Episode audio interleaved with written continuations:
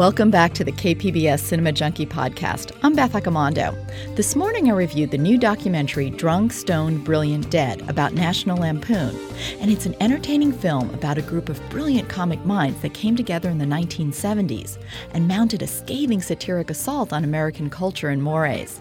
Michael O'Donoghue's Vietnamese baby book was an extraordinary piece of satire. It was a baby book, but it was designed to be for a Vietnamese baby, and so it had things in it like baby's first wound.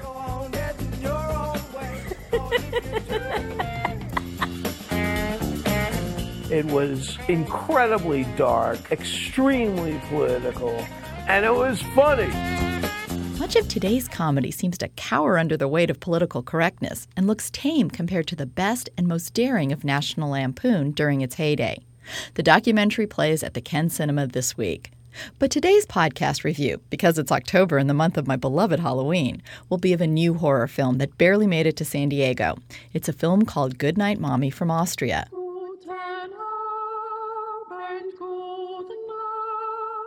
The film opens with a choir of happy children singing around a maternal figure.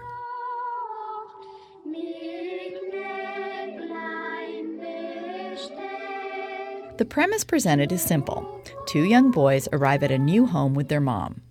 Things seem normal enough as they entertain themselves with simple games as their mom recovers from facial surgery. It's not immediately clear what happened, but it seems she's recovering from an accident and her face is completely bandaged up.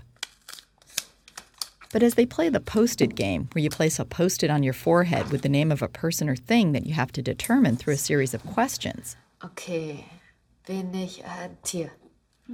The boys become suspicious that maybe their mom isn't their mom.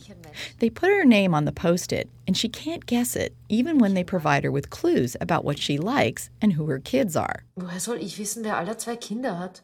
Kenne ich die Person? The boys decide to launch an investigation to find out what happened to their mom. Ich lasse ganz, ganz, ganz, ganz, ganz viele Bussis da. Ich freue mich schon, wenn ich wieder zurück bin. The film plays out in bright sunlight, in a lovely, rich home, and against some beautiful scenery. Yet the soundscape of the movie suggests something more ominous.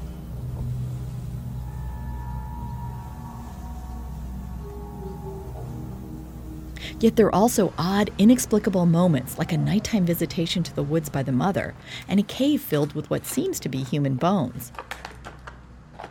Plus, as we observe more details in the house, there are foreboding things like a large frame portrait of a woman who's completely out of focus and missing pictures from the family album. Through careful detail and slow, assured ratcheting up of tension, Goodnight Mommy builds a creepy thriller about a terrifying fear. What if the people you love are not who they seem to be? This fueled the invasion of the body snatchers and invaders from Mars. It's the notion and the fear of what if you believe someone is not who they appear to be, and what if nobody believes your suspicions? Filmmakers Severin Fiala and Veronika Franz deliver a classy horror film. The payoff at the end is not quite as satisfying as I was hoping for, but it holds up for the most part and does make for a chilling moment or two. This would also pair up well with Read My Lips or Sleep Tight, another pair of foreign thrillers that rely on the intimacy between the characters as a major part of the horror and discomfort of the story.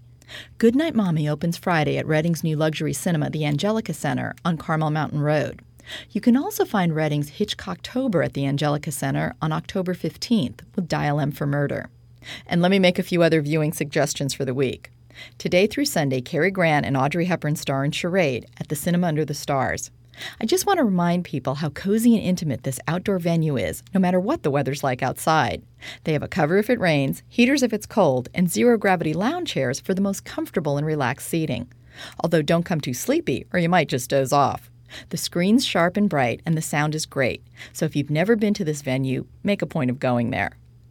One of my other favorite alternative venues is the Digital Gym Cinema on El Cajon Boulevard. Opening this Friday is France's The Partisan, featuring the brilliant Vincent Cassel. Cassel plays a charismatic leader named Gregory who teaches children how to raise livestock, grow vegetables, work in the community, and how to kill. I was unable to preview this film, but it's a Sundance Award winner, and I'll see anything with Vincent Cassel in it. On October 11th, Alien plays at the ArcLight La Jolla as part of its Fright Nights film series.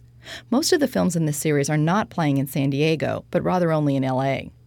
Another event I want to highlight is the Film Out monthly screening. For October, it's a special Halloween edition with Bette Davis in Dead Ringer and Joan Crawford in Strait Jacket.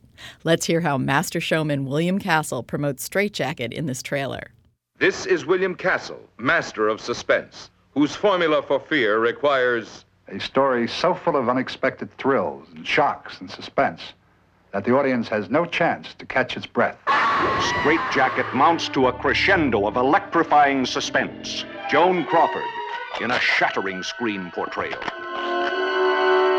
A frantic woman pressured by straitjacket tension. Leave me alone! You let go of me! Listen to me! Ingeniously designed to shock and startle, Straitjacket may go beyond the limits of your ability to endure suspense. Mother! The author of the famed novel Psycho, the director of the widely acclaimed chiller Homicidal, the co star of Whatever Happened to Baby Jane join forces to create a frightening classic of shock and suspense. Kudos to Filmout and especially to programmer Michael McQuiggan for coming up with a great double feature for Halloween. It's the Grande Dame Guignol edition of the Filmout monthly screening, and it's this coming Wednesday, October 14th at the landmark Hillcrest Cinemas. Make sure you check this one out.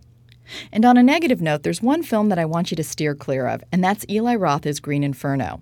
The film opened a couple of weeks ago, but still playing around town. This is his tribute, ripoff, homage, whatever you want to call it, to Cannibal Holocaust. Roth came out of the gate strong with films like Cabin Fever and Hostel, but then became something of a parody of himself. Yet he has a devout following of fans, and horror sites seem afraid to criticize his films. So disliking his movies feels like saying the Emperor has no clothes.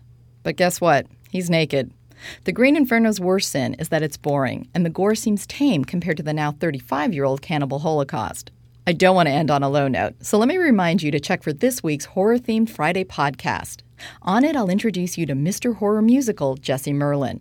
He's played Dr. Hill in Reanimator the Musical, starred as the Father Merrin alter ego in the rock opera version of The Exorcist, and played Hannibal Lecter in Silence the Musical. Hannibal is a cross between Katharine Hepburn and HAL 9000. If I could help her solve this case, perhaps they'd let me leave this place for one that has a bit more space. I want to see a tree. Lonely, lonely lunatic. I'm charming, but I'm also sick. I need an audience for my shtick. Perhaps it could be she.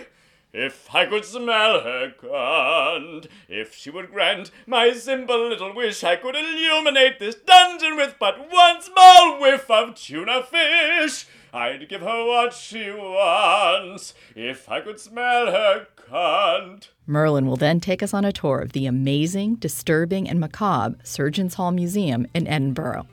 Thanks for listening to the podcast. Until our next film fix, I'm Beth Accomando, your resident cinema junkie. Please subscribe to the podcast on iTunes and give us a rating. The podcast has only been running for a few months, and we need your help to get the word out. Thanks again.